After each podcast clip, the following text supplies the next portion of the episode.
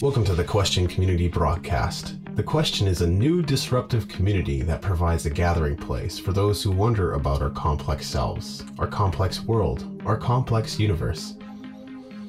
We are a non-religious and inclusive community that explores the many questions surrounding truth in order to encourage you on the important journey to find your own answers.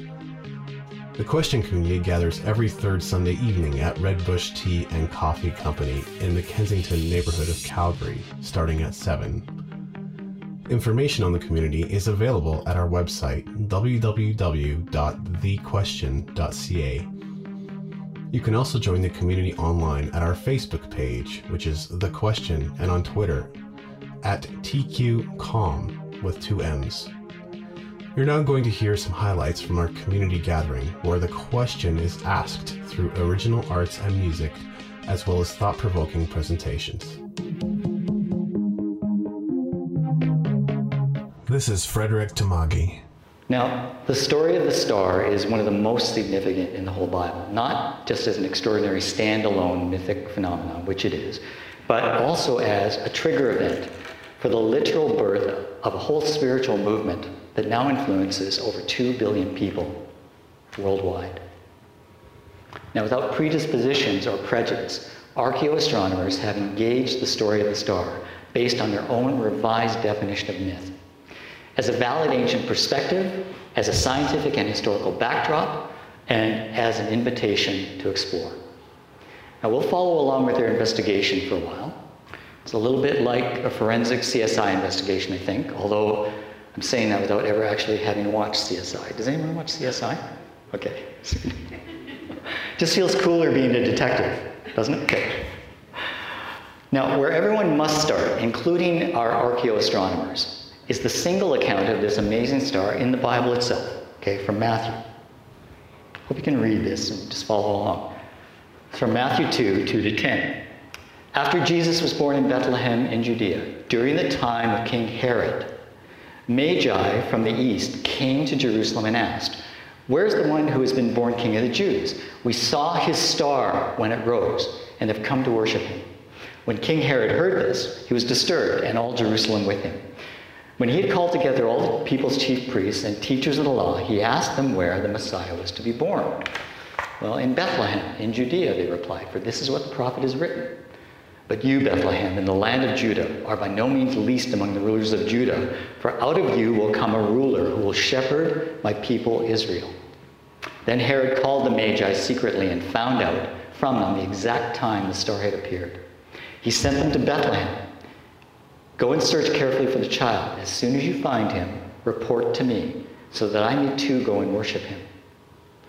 After they had heard the king, they went on their way, and the star they had seen when it rose went ahead of them until it stopped over the place where the child was. When they saw the star, they were overjoyed.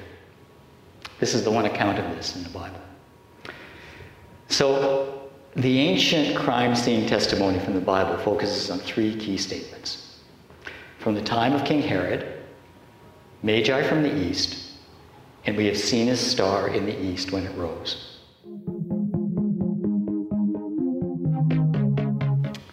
During the time of King Herod refers to the reign of Herod the Great in the Roman province of Judea from approximately 74 BC to 4 BC. I need to say right away that the word approximately is often necessary when ancient time is discussed. A significant portion of ancient history is not expressed as a precise time measurement, but very often is expressed as a descriptive time narrative. An example of this would be something like in the 5th year of Emperor David, when Queen Carla ruled over her domain. Okay. For this reason, significant time discrepancies are possible, even though it often appears that historians are implying hard dates for things. They're really not. I learned that calculating ancient time is as much art as it is science. What's pretty interesting is that this inability to be completely precise about dates is actually a weird kind of benefit in balancing the modern and the ancient perspectives of stories from antiquity. You'll see this as we progress further in the investigation. Herod the Great was a real person. He's not only prominently described in the Bible, but also in separate histories written by the Roman historian Josephus and the Greek scholar Nicholas of Damascus, who was actually Herod's private secretary as well as a tutor to the children of Mark Antony and Cleopatra. I thought that was pretty interesting guy. For any Bible readers, a tragic part of the Christmas story is Herod's infamous order to murder all children under 2 years old in the area of Bethlehem. This is called the murder of the innocents. This order is a horrifying clue to his character, but allow me to share how some historians have characterized Herod's many qualities as a ruler. He's described as a madman who murdered his own family and a great many innocent people. He's described as an evil genius of the Judean nation. He was described as being prepared to commit any crime in order to gratify his unbounded ambition. And he was also one of the greatest builders in Jewish history. Herod was not originally a Jew, but he converted to Judaism just to gain the political favor of the local Jewish nobility. He married the daughter of a prominent Jewish family, but first he had to banish his current wife and young son. He was also a paranoid ruler who was afraid of rebellion, so he sought to stifle protests against him and employed a kind of secret police to identify and remove protesters from public gatherings. In addition to ordering the murder of young children in Bethlehem, Herod also ordered the murder of several members of his own family, including the Jewish wife that he married after banishing his first wife. As one of the most ambitious builders in Jewish history, Herod oversaw such epic construction projects as the Second Great Temple of Jerusalem, the massive seaport of Caesarea, and the legendary mountaintop fortress of Masada. He was, without a doubt, the epitome of the shameless opportunist, a narcissistic demagogue with a pathological appetite for power. Does he remind you of anyone? I thought this was actually kind of ironic. Anyway, Herod was a real person that ruled during the time of the star. Now, the identity of the Magi from the East has become a very popular, very misunderstood, and therefore very mythical component of the story of the star. Some of you may not have heard the term Magi before, because most of us are more familiar with the version of the story describing wise men or kings, right? Following the star from their home in the East. It's important to know that all the original ancient manuscripts all read Magi. Now, because the identity of the Magi has become such a popular misunderstanding, depictions of their visit, like these, has fueled a lot of the modern skepticism about the entire story of the star. The skepticism, I think, is mainly because of the obvious religious imagery of three mythical, perhaps wise men, perhaps kings, somehow following an abnormally bright star over some great distance and then witnessing the star as it stops and hovers like a spotlight over the exact location of the nativity. So, as a consequence of our natural skepticism, the story of the star often just grinds to a halt when we try to reconcile with this popular myth of the Magi. But sentimental Christmas carols and cards aside, just like Herod the Great, the Magi were real people too. Now, the word Magi is a really ancient word, stemming backwards from our English version to the Latin magus, to the Greek magos, to the ancient Persian word magush, all roughly meaning the same thing, learned magician. For almost 600 years, preceding the time of Herod the Great, the Magi were an elite class of priests and astrologers who sat atop the powerful state religion of the Persian Empire, called Zoroastrianism. And that's just a picture of Zoroaster, the founder. Now, this important religion was founded by Zoroaster somewhere around the 6th century BC. Zoroastrianism has significant connections to Judaism, Islam, and Christianity. Really interesting connections. Some core concepts of Zoroastrianism that are shared with these other world religions are the concepts of monotheism, eternal truth, eternal order, free will, and yes, messianic prophecy.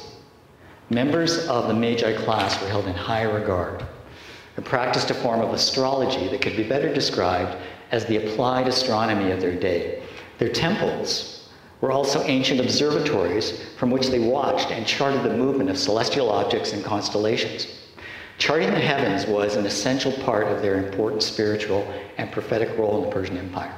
In addition to ancient Persian historical references, evidence of Magi influence and Magi travels can be found in Greek, Roman, and even Chinese historical texts. The important point is that Magi were respected as learned astronomer priests throughout the ancient world, hundreds of years before the story of the star was even written. Now, what about the star itself?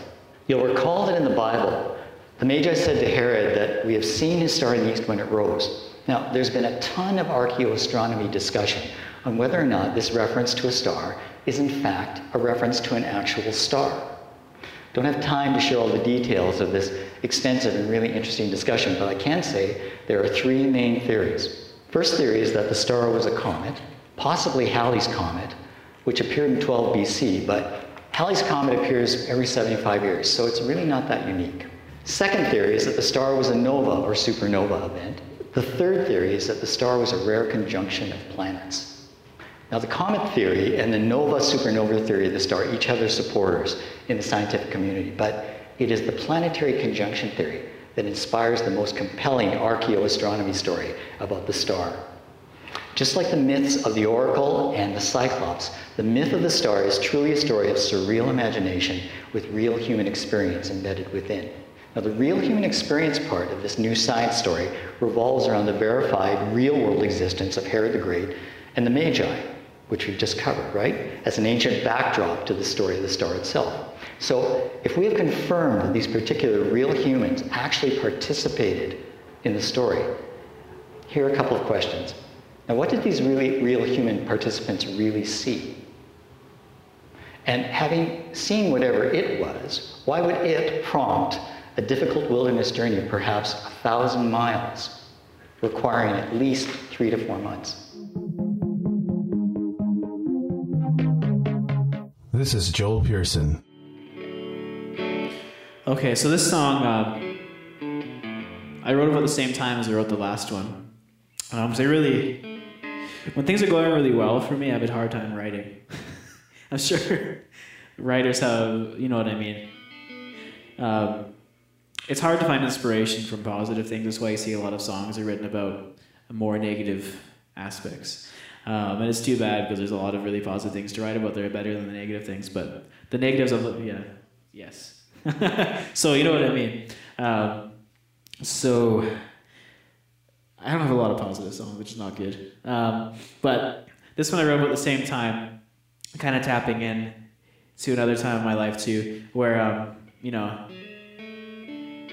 I know I'm still pretty young, I'm 25, but I've got a lot of life experience. I've got a 2-year-old, another one on the way. I've been married for 5 years. And then this is about when I just got out of high school, and I was 18, and a lot of my friends kind of ended up kind of stabbing me in the back, so to speak. And,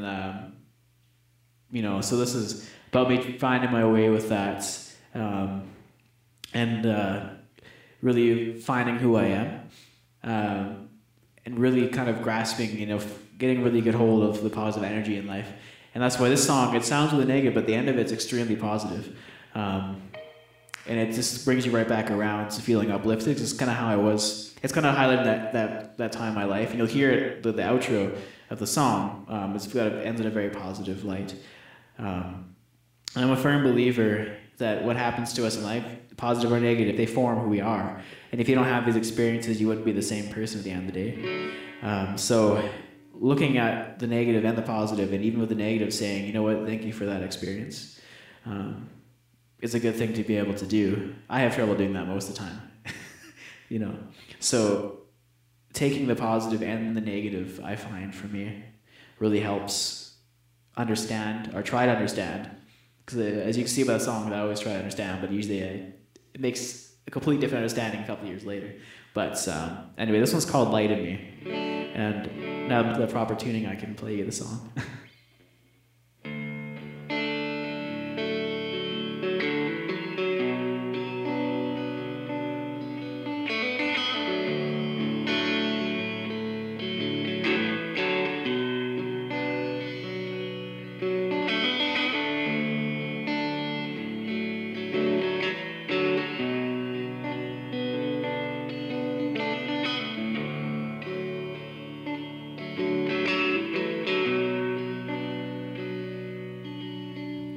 I fell so far, and I fell so fast, descended to darkness, and oh, how I wept. Walked these streets, so tight, so beat, I wondered how I'd make it through the day.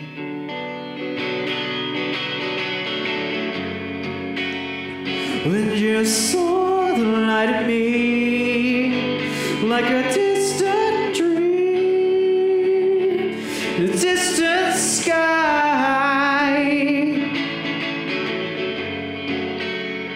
like 1,000 glowing flames, my soul away. Well, I have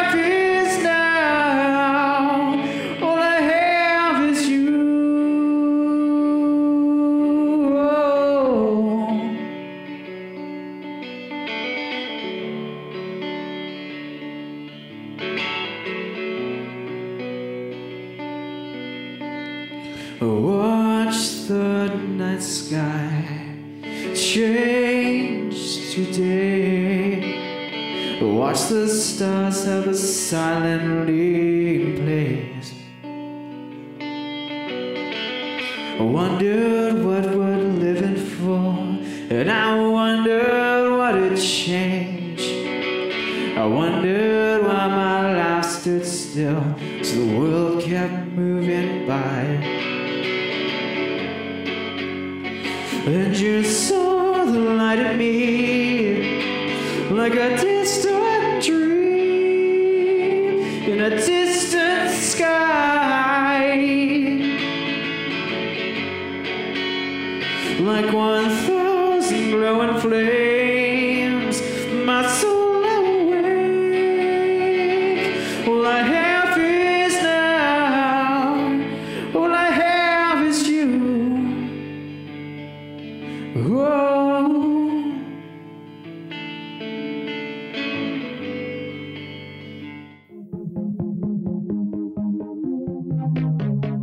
Most of us know that today advanced computers and telescopes allow astronomers to reconstruct the historical position and movement of objects in the universe. One spectacular application of this technology is through the use of the famous Zeiss planetarium projector. Has anyone ever seen a Zeiss projector? Yeah, they're just an amazing piece of equipment. Ironically, this awesome technical capability is often utilized at Christmas concerts and planetarium events, where the calculated positions of planets, stars, and constellations are reconstructed as they might have been on the night of December 24th, 1 BC.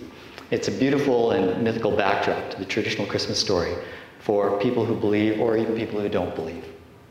For archeoastronomers, the practice of sky and space simulation is an essential window that enables us to see what our ancestors saw in the heavens. Here is what their latest models are telling us, just a heads up. This will be really easy to understand. Okay, archaeoastronomers have theorized that between May and December in the approximate year 7 BC, an extremely rare triple conjunction of giant planets, Jupiter and Saturn, occurred in the constellation of Pisces. This rare triple conjunction was thought to have occurred with Jupiter and Saturn in maximal opposition to the Sun. In addition, the two giant planets may have reached an even more rare positional state called occultation sometime during the triple conjunction cycle. A normal conjunction of Jupiter and Saturn is called a great conjunction because Jupiter and Saturn are the solar system's largest planets. Great conjunctions occur approximately every 20 years. It's pretty routine, actually. The very unique triple conjunction conditions of 7 BC that I've just described really briefly is called a greatest conjunction. That's a real astronomical term, by the way. Greatest conjunctions are thought to occur approximately every 7,000 years.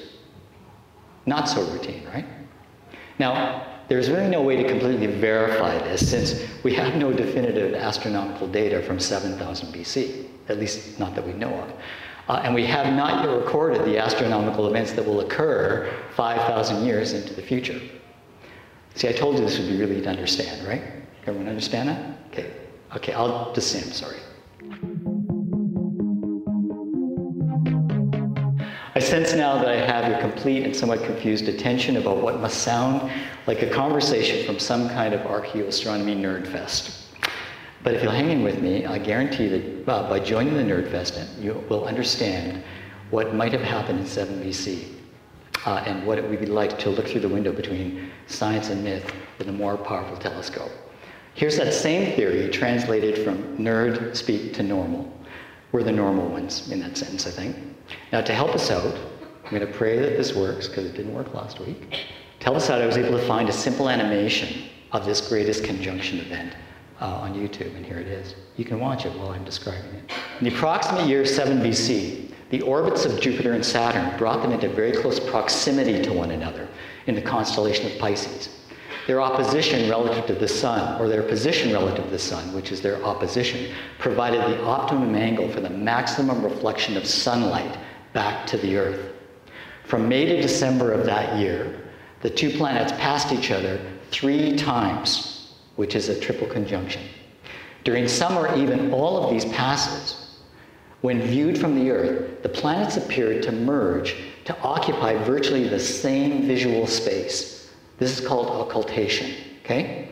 An eclipse is an occultation. Occultation effectively combines the reflected light intensity of the two planets as if they were one, okay? This very specific, extremely rare type of planetary conjunction has only occurred once in all of the recorded history that we currently have, and will occur again, theoretically, approximately 5,000 years from now. Is that a little easier to understand? Okay. These are actual photographs of smaller, close conjunctions of planets. In this case, it's Jupiter and Venus. Some of them were actually taken last year. I'm showing you these so that you might imagine how much larger greatest conjunction might have looked to the Magi in 7 BC. In their time, they had no way of knowing that this phenomenon was not some kind of extraordinary star. I mean, how could they really know? Now, I can almost hear you thinking this. Okay, so I get that Herod the Great and the Magi were real folks. And I can totally relate to the astronomical simulation of this really extraordinary but explainable conjunction of giant planets. I can also understand how this completely unique conjunction could have been interpreted by the ancients as a once-in-a-lifetime extraordinary star. And if this star was continuously visible from May to December, moving from eastern horizon to western horizon, it could explain how the Magi followed it all the way from Persia to Judea. Okay? But, you say, but why did they decide to leave their observatory and follow the star in the first place? I mean, it could have been really amazing just watching, right? Why did they decide to leave? And how did they know that the destination was Judea and not some other location in the ancient world? Remember, the Magi were familiar with the entire ancient world, so why Judea? These questions point to a gap in the chain of evidence, don't they? Well, this is the question community, and in this community, questions are good. So, archaeoastronomers think this about the why and the how of the Magi's reaction to the greatest conjunction. You'll remember that this once-in-a-recorded history planetary event took place in the constellation of Pisces. What I didn't mention was that for centuries previous to this, the ancient Persians had closely associated the constellation of Pisces with the Jewish people. Why, do you ask? Well, around 500 BC, the Jews were coming to the end of a long period of exile and captivity in Persia. A key event at that time was a significant Jewish rebellion against a murderous rogue faction in the Persian nobility. This rebellion was eventually viewed by both Persians and the Jews as a kind of liberation and unity event. The Jews celebrate the rebellion to this very day in their very important feast of Purim. The nation of Israel, by the way, views this ancient rebellion as an eternal validation of their right to self-defense. That's one of the reasons why they're so aggressive in defending their country.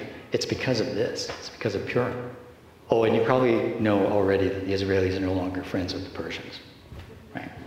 Anyway, this rebellion took place in the Jewish lunar month of Adar, which roughly corresponds to February and March, which corresponds to the astrological sign Pisces. So, the Magi, as elite astrologers, likely interpreted this greatest conjunction of Jupiter, the planet of kings, with Saturn, which was the planet of command and authority, in the constellation of Pisces as an unmistakable celestial pronouncement of an extraordinary king about to emerge in the land of the Jews. To them, it might have been really, really logical. And so that's how they knew, and that's why they followed all the way to Judea. Well, I should also mention that apart from the Bible account of the Magi journey, the Roman historian Josephus separately makes reference to a Magi visit to Herod's court in the approximate year 10 BC. Now, that's pretty close to the approximate year 7 BC, isn't it? Now, this is the uncertainty of ancient time at work.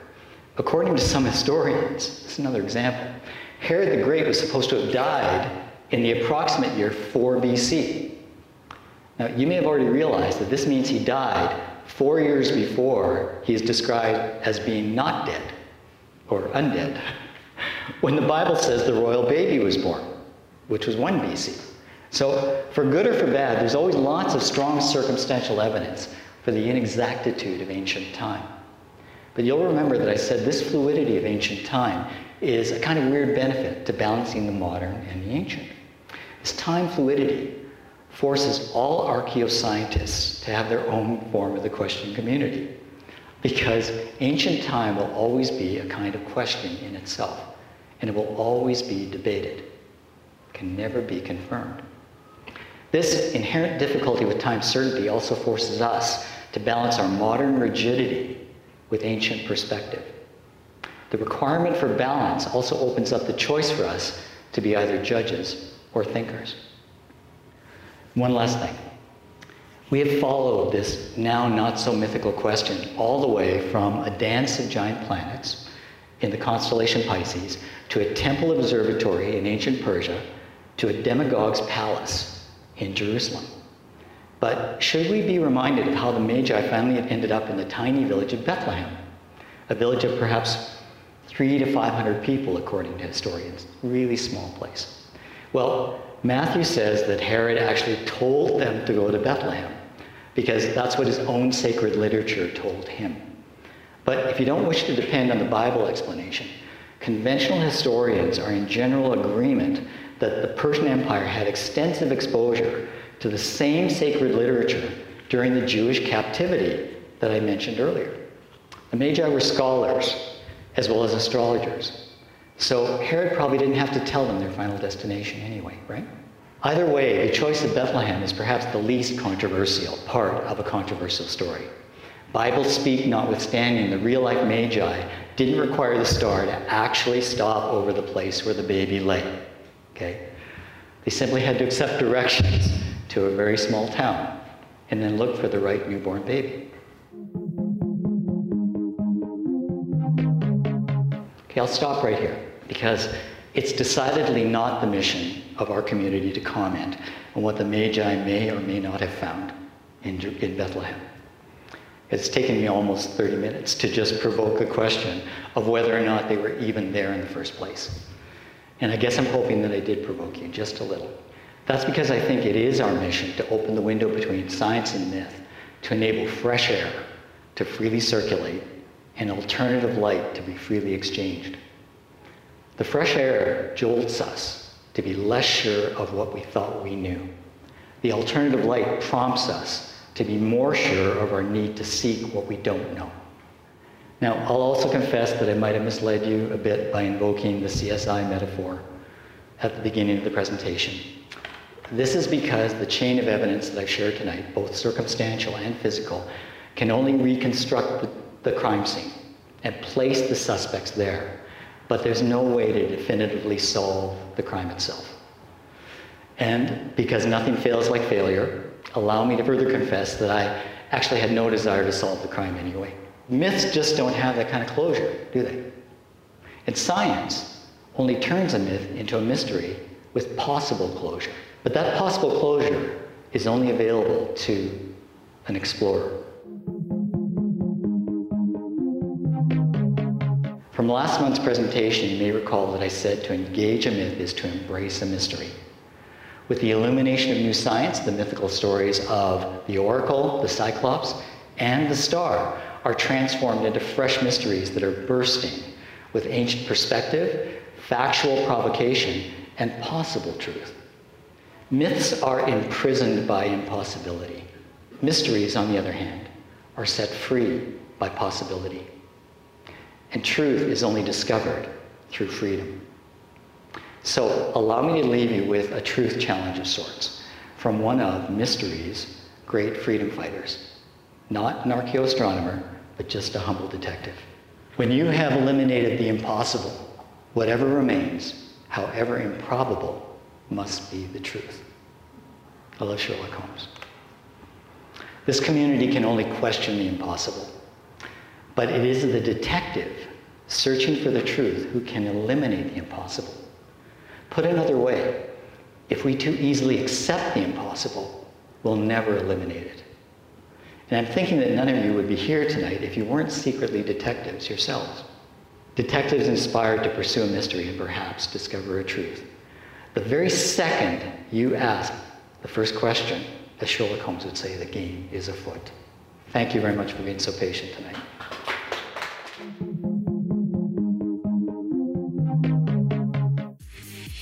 Thank you for listening. If you're interested in joining the Question community, we meet every third Sunday evening at Redbush Tea and Coffee Company in the Kensington neighborhood of Calgary starting at 7. You can participate in the online discussion on our Facebook page, which is The Question, or on Twitter at TQCOM. That's at TQCOMM. Our website is www.thequestion.ca. Thanks again for listening, and remember that our answers are only possible because of our questions.